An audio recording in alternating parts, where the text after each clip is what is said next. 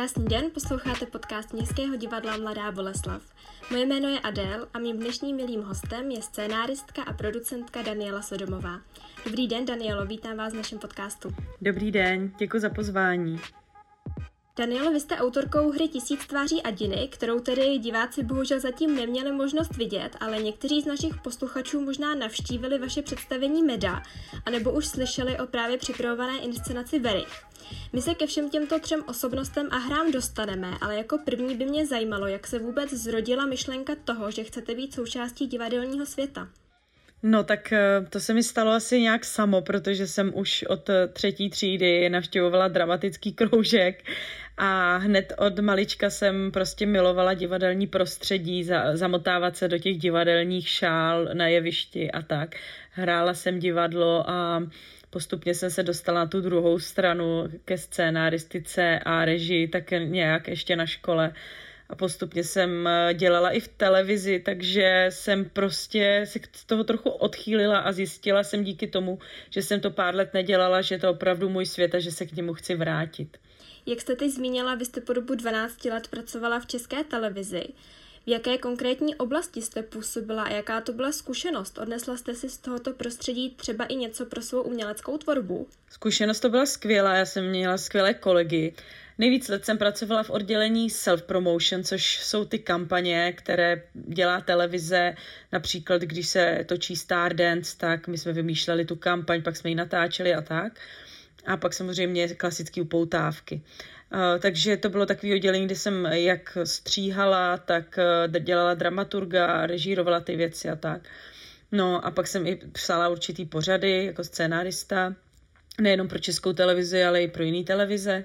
A ta zkušenost byla obrovská ze všech oborů. Do dneška z toho čerpám. A kromě této pracovní zkušenosti jste okusila taky podnikání, kdy jste s kamarádkou založili firmu, která plnila klientům taková velmi zajímavá přání. Někdy se jednalo o velmi adrenalinové zážitky. Mohla byste nám povědět, o co přesně se jednalo a jak to vypadalo? tak eh, naše firma byla opravdu unikátní, protože my jsme prostě měli za cíl hodně cestovat, zažívat ojedinělé věci. A uh, tak jsme si vymysleli, protože jsme právě měli obě zkušenosti z té televize, že budeme uh, prostě lidem plnit jejich přání, když budou chtít uh, se třeba stát Audrey Hepburn v prázdninách Římě, tak my do toho Říma vezmeme a prostě jim to celý uh, znovu nainscenujeme, včetně herců a těch situací, které v tom filmu jsou. A ty uh, lidi si to budou moct zažít jako real v jednom dni a většinou to bylo překvapení, takže o tom ani nevěděli dopředu a bylo to překvapení třeba od manžela, takže vlastně se ocitli opravdu v neuvěřitelné situaci.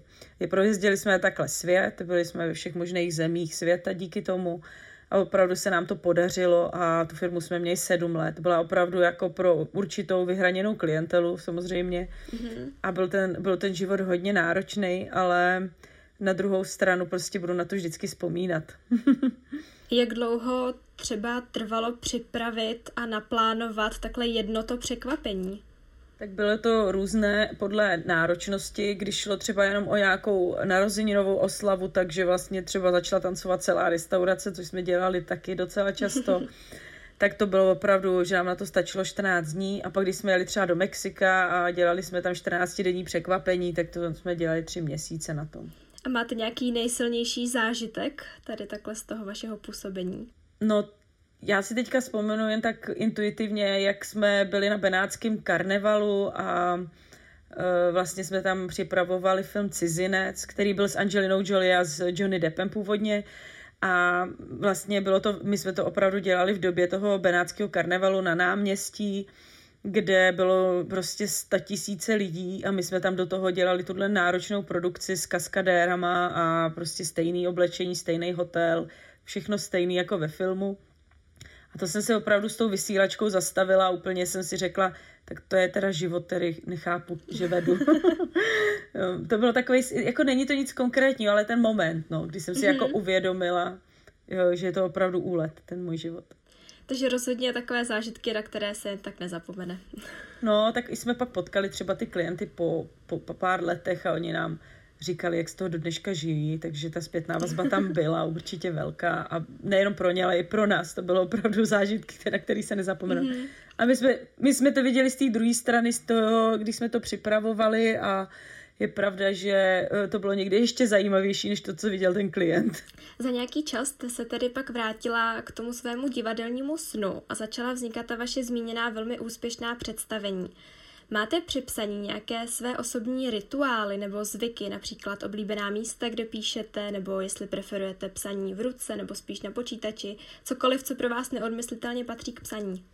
Tak teď jsem se docela rozesmála, protože můj manžel vždycky říká, když mě vidí, tak takhle vznikají ty hry, když vlastně mě vidí, jak třeba to píšu někde v leže, eh, obložená papírama a vždycky taková, to je přesně jak na Facebooku je takový to, jak si lidi představují, že spisovatel vypadá, jak vypadá doopravdy.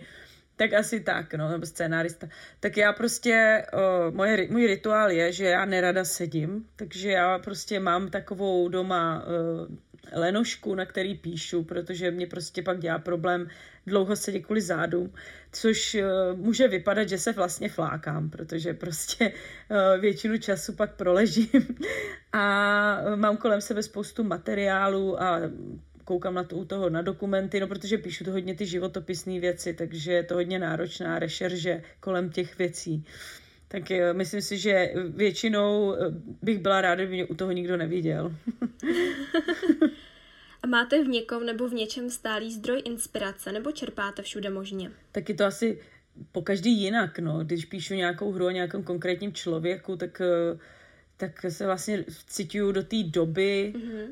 do, do toho myšlení těch lidí, ale konkrétní, no tak když píšete něco o konkrétním člověku, tak ta inspirace je z něj. Mm-hmm. To jako by asi mě nenapadá nic jiného. Hmm. A co všechno obnáší ta vaše druhá role, role producentky?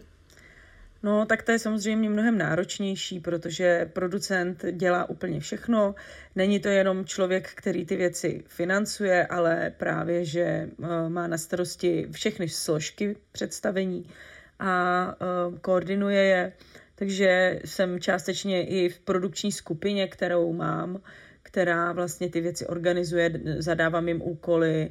Eh, samozřejmě organizuju spolupráci s muzeem, potom merchandising, PR, všechny ty složky toho představení. Je to vlastně podobný jakýkoliv jiný firmě, kde máte ředitele, takže vlastně jsem v této roli a snažím se, aby to představení vzniklo po všech stránkách úspěšně, aby bylo úspěšný po všech stránkách a aby vlastně třeba to někdo i viděl a tak, tak aby to jenom nebylo o tom, že se nám povede skvělá hra, kterou nevidí nikdo a dáváme si velmi záležet, aby Eh, ty představení byly úspěšné i jinak, než jenom eh, umělecky, i když to je základ samozřejmě. Mm-hmm.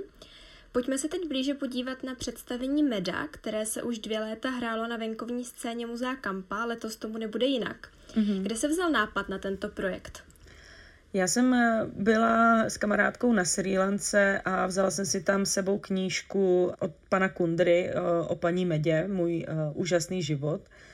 A ta knížka mě dovedla k tomu znovu pracovat plně na divadle, protože já jsem hledala nějaký námět, který by mě právě tak zaujal, abych se mu mohla věnovat dál a chtěla jsem nejdřív tu hru, kterou jsem si vymyslela na základě ty knížky, prodat pro nějak, do nějakého divadla, jenže pak vývojem vlastně a konverzací s muzeem jsme došli k tomu, že bude lepší, když to budu dělat sama právě přímo v muzeu. Takže to byl takový pozvolný vývoj, než že bych měla nějaký plán dopředu.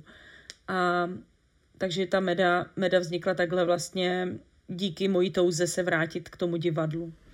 Jaké bylo vaše první setkání s Medou Mládkovou?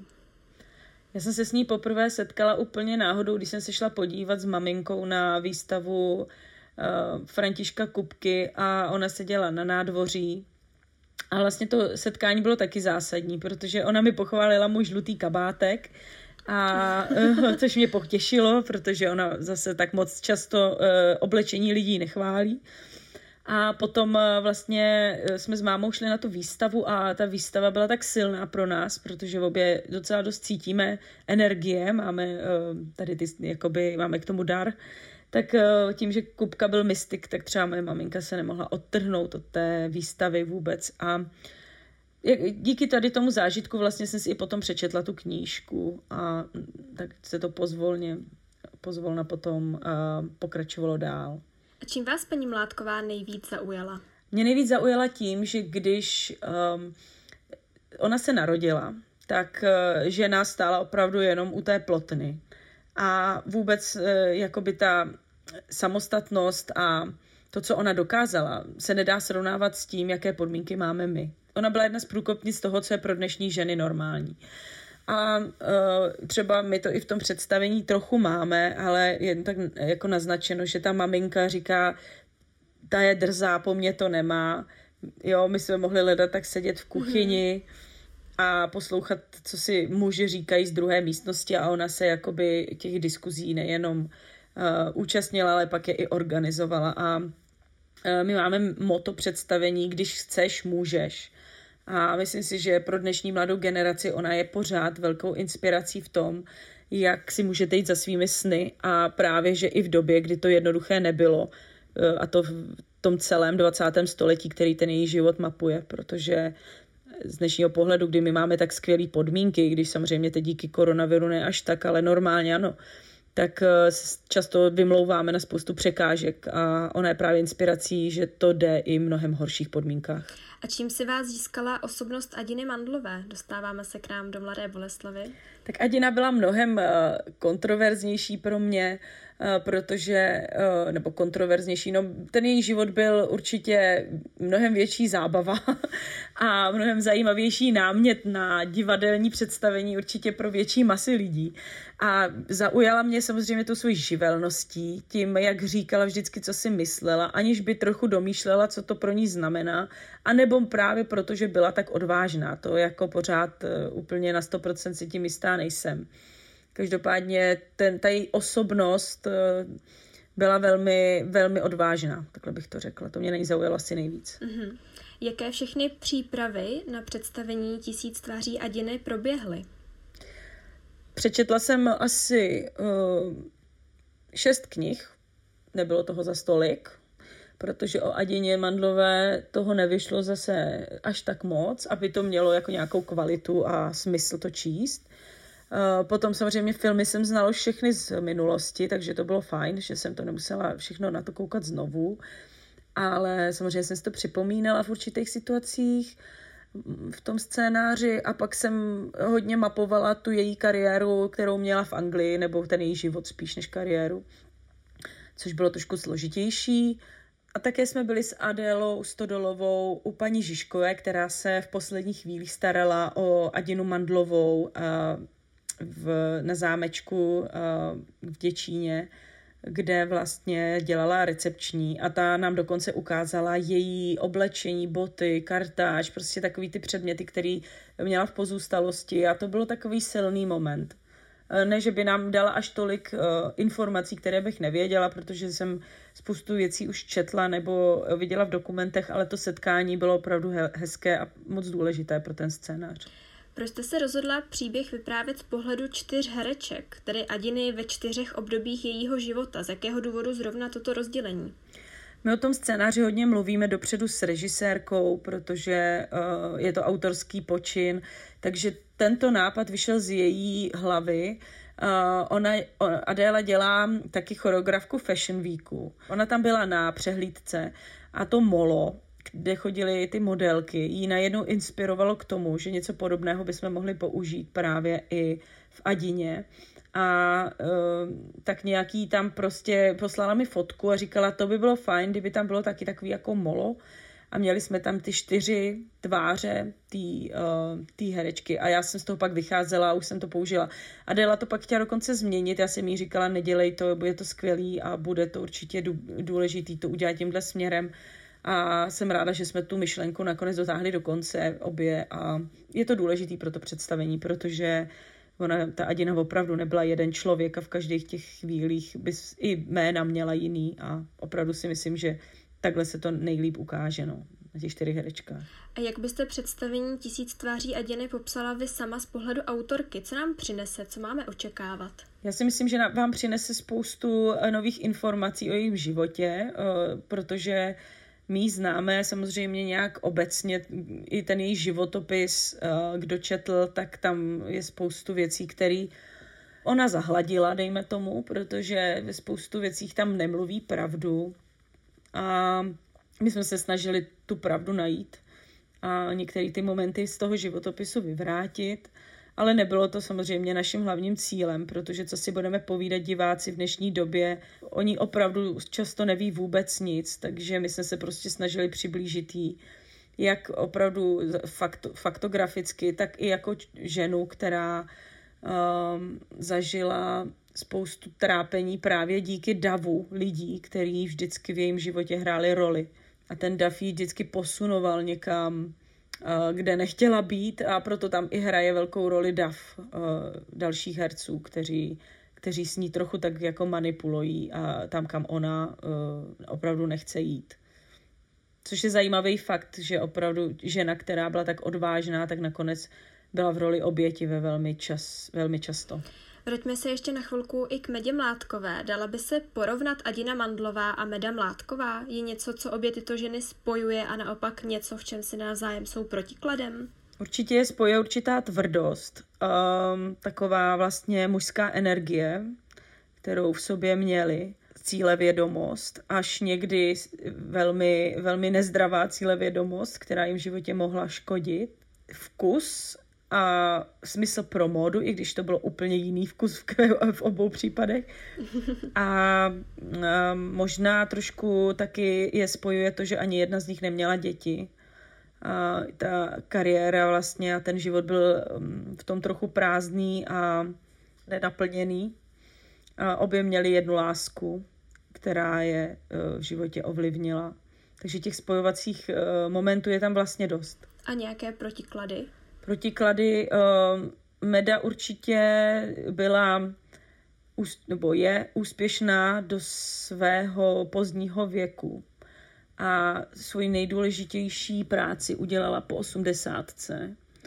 A uh, Adina žila z historie a z toho, co dokázala v mládí a už nikdy se znovu nepovedlo, aby se stala nějak úspěšnou po třicítce. Takže to je velký protiklad, který ten jejich život ovlivnil. Jak už jsme řekli, v současné době pracujete na inscenaci Verich, respektive nyní už jste ve fázi zkoušení. Proč jste se tentokrát rozhodla pro mužskou osobnost? Potřebovala jste už oddych od té ženské energie? No tak to jste odhadla správně, je to tak. Není to jako o tom, že bych měla problém s hercemi, ale spíš právě psát o, o, o ženách už mi přišlo stejné, protože uh, Obě ty osobnosti uh, byly uh, osobnosti 20. století a převážně. A ty dějiny, které, ve kterých to bylo zasazeno, byly dost podobné. Obě emigrovaly. A jak žil, část života žili v Čechách a část žili v zahraničí. Takže uh, mě už nelákal další osud hrdinky z 20. století vlastně. Ale přitom další důležitý fakt byl, že Meda Mládková má ve správě Verichovu vilu a uh, byla kamarádka Voskovce, takže to byl i takový logický krok, uh, kam se dál vydat, aby vlastně jsem spojila ty dvě věci. Za prvé dělat něco o muži, zase nějakou životopisnou věc, na kterou se letní scéna Muzea Kampa specifikuje ale aby to mělo i právě logické směřování, a tak, aby to bylo logické, že se to odehrávalo na kampě, že to vlastně má spojitost s tím muzeem nějakou. V čem byla a je odlišná práce s mužskou hlavní a titulní postavou? Taky určitě tím, že jsem žena, tak je to pro mě jiný, je to pro mě uh, náročnější, Hlavně tedy osobnost Vericha je pro mě náročnější, protože o něm vyšla milion knih nejenom tři nebo čtyři a udělat si rešerži na Vericha bylo opravdu na několik měsíců, protože co si budeme povídat o jeho životě, toho člověk zase tolik neví, jakože dopodrobná a lidi, kteří mají pocit, že ty znalosti mají, tak když potom opravdu se do toho ponoříte, tak zjistíte, že to zase tak jako úplně toho neví tolik. Ten život byl dlouhý, aktivně dlouhý, takže do nějakých 70 let on uh, opravdu pořád něco tvořil, takže život třeba Adiny byl velmi krátký ten pracovní. Takže ten, já jsem spíš neřešila, že je muž, protože obě ty ženy opravdu nebyly úplný jako víly, taky to bylo spíš takový mm-hmm. aktivní ženy, ale spíš jsem řešila právě to, že bylo, byla to neskutečná osobnost a bylo to, čím víc jsem o něm věděla, tím víc jsem si uvědomovala, jak troufalé to je o něm psát. Mm-hmm. Měli jste jasno v obsazení, nebo jak vůbec probíhal výběr herců a hereček k Verichovi? Ten výběr eh, vybíral předtím, než ten scénář vznikl. Bylo to trošku naslepo teda, protože jsme potřebovali už začít s kampaní. A uh, Vojta napadl mě, protože uh, mi přišel, že by byl skvělý, že je takový hravej. Přitom, když byl Verich mladý, tak on byl hubený, byl prostě to takový štramák, nebyl to vůbec ten, ta kulička, co ho známe. Mm-hmm. Takže uh, i Vojta se ptal, jako proč jsme ho obsadili, když jako mu není podobné. Já říkám, ale jo, jako vlastně si něčím, jo. Není to úplně to, jako mimo, mimo typ vůbec, vůbec ne. Teď i na těch zkouškách se potvrzuje, že ne. A pan Kopta tam pak eh, hrálo roli spoustu věcí. On vlastně Eh, svoji kariéru hodně, hodně let hrál v Semaforu, zná se s panem Suchým, jako malý si hrál s Fančou na zahradě, což je vnučka Vericha ve Verichově vile. Má osobní vztahy, protože jeho tatínek eh, s panem Verichem dělal nějaký texty, takže oni prostě se znali osobně a ta rodina. A mně přišlo skvělý mít tam někoho takového v tom týmu, kdo k tomu bude mít takový opravdu jako až osobní vztah, hodně věcí o něm ví, ví jak od pana Suchého, tak právě přes tu rodinu. A ona, je tam hrozně důležitý pan Kopta v tom představení. A ostatní herci hraje tam 21, my máme 21 herců, s tím, že v jednom představení hraje 10 herců, jsou tam, je tam Bernika Kohoutová, Pavla Beretová, Matouš Ruml a tak dále. Eh, takže vlastně to už potom bylo podle typu, no, jsme vybírali. A budeme moct vidět na divadelních prknech i příběh nějaké další velké osobnosti. Máte nějaké plány nebo nějakou svou vizi, o kom byste určitě ráda psala dále? Já jsem v jednom rozhovoru četla, že ve hře Eva Jiřičná. To jsme měli v plánu, ale právě kvůli tomu, že jsme chtěli psát teďka nějakou tu mužskou, tak jsme to odložili a ještě si tím nejsem jistá, jak to dopadne. Ještě Adéla by moc ráda dělala o to a jen, což by se nám taky hodilo, ale prostě ještě si nejsme jistí, čím, co v té další sezóně bude, protože tím, že máme koronavirus, tak my si chceme počkat, jak to letos dopadne. A upřímně pak až po té sezóně jsme schopni uh, přemýšlet, co bude v dalším roce. Takže někdy během léta to vznikne, ta další myšlenka. Určitě by to měl být nějaký další životopis, podle mě, protože je to něco, čím se chceme specializovat. Obě nás to baví. Těšíme se a necháme se překvapit, co nám přinesete. Děkujem. Každopádně, jak jste řekla, vy na všech těchto divadelních projektech spolupracujete s režisérkou a choreografkou Adélou Storlovou.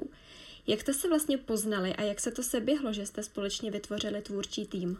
Uh, my jsme se poznali mimo divadlo, uh, protože já jsem se učila být konstelářem rodinných konstelací. Mm-hmm. Takže my jsme se poznali přes rodinné konstelace a potom jsme vlastně spolu se dlouho neviděli. A já jsem potom hledala režisérku na Medu, tak jsem si říkala, že bych mohla oslovit jí, protože jsem viděla několik jejich představení a hrozně mě zaujali. Ale vlastně jsme se znali velmi povrchně. Uh, takže ta spolupráce začala opravdu až medou a my jsme si před medou ještě udělali spolupředstavení pro Ivanku Jerešovou, které se jmenuje Žena obecná, což byla taková autorská hra právě jako takový stand-up o, o ženských problémech. Hrajou to v divadle na Maninách, takže tam, tam vlastně jsme si tu spolupráci vyzkoušeli, zjistili jsme, že nám uh, vyhovuje a um, zatím si neumím představit, že bych uh, dělala s někým jiným, ale to se uvidí do budoucna, jak to bude všechno pokračovat. Zatím nám to funguje. Pokud na závěr opustíme divadlo a pracovní život, čemu se ráda věnujete ve svém volném čase? Co vám dělá radost? Tak uh, určitě uh, já jsem hodně společenská, což je teď pro mě trochu problém. Takže uh, i, i jako hodně ráda chodím mezi přátele a pořádám různé hry společenský. Takže se hodně, hodně jako ráda scházím s lidmi, potom se učím teď na klavír znovu od začátku. Mm-hmm. Každý den se snažím cvičit, protože tím, jak hodně sedím u počítače, tak se snažím hodně chodit na procházky a cvičit. Si při, teď se přijdu jak účastník AZ kvízu, protože si teď uvědomu, že toho nejde moc dělat, že křížovky vnoučata ještě nemám. Ale, ale opravdu toho volného času mi teď moc nezbývá, protože my děláme jako kdyby nic a pracujeme naplno. Takže já jsem ráda, když si dojdu na tu procházku, zacvičím si, anebo eh, si teda s manželem zahrajem na Playstationu.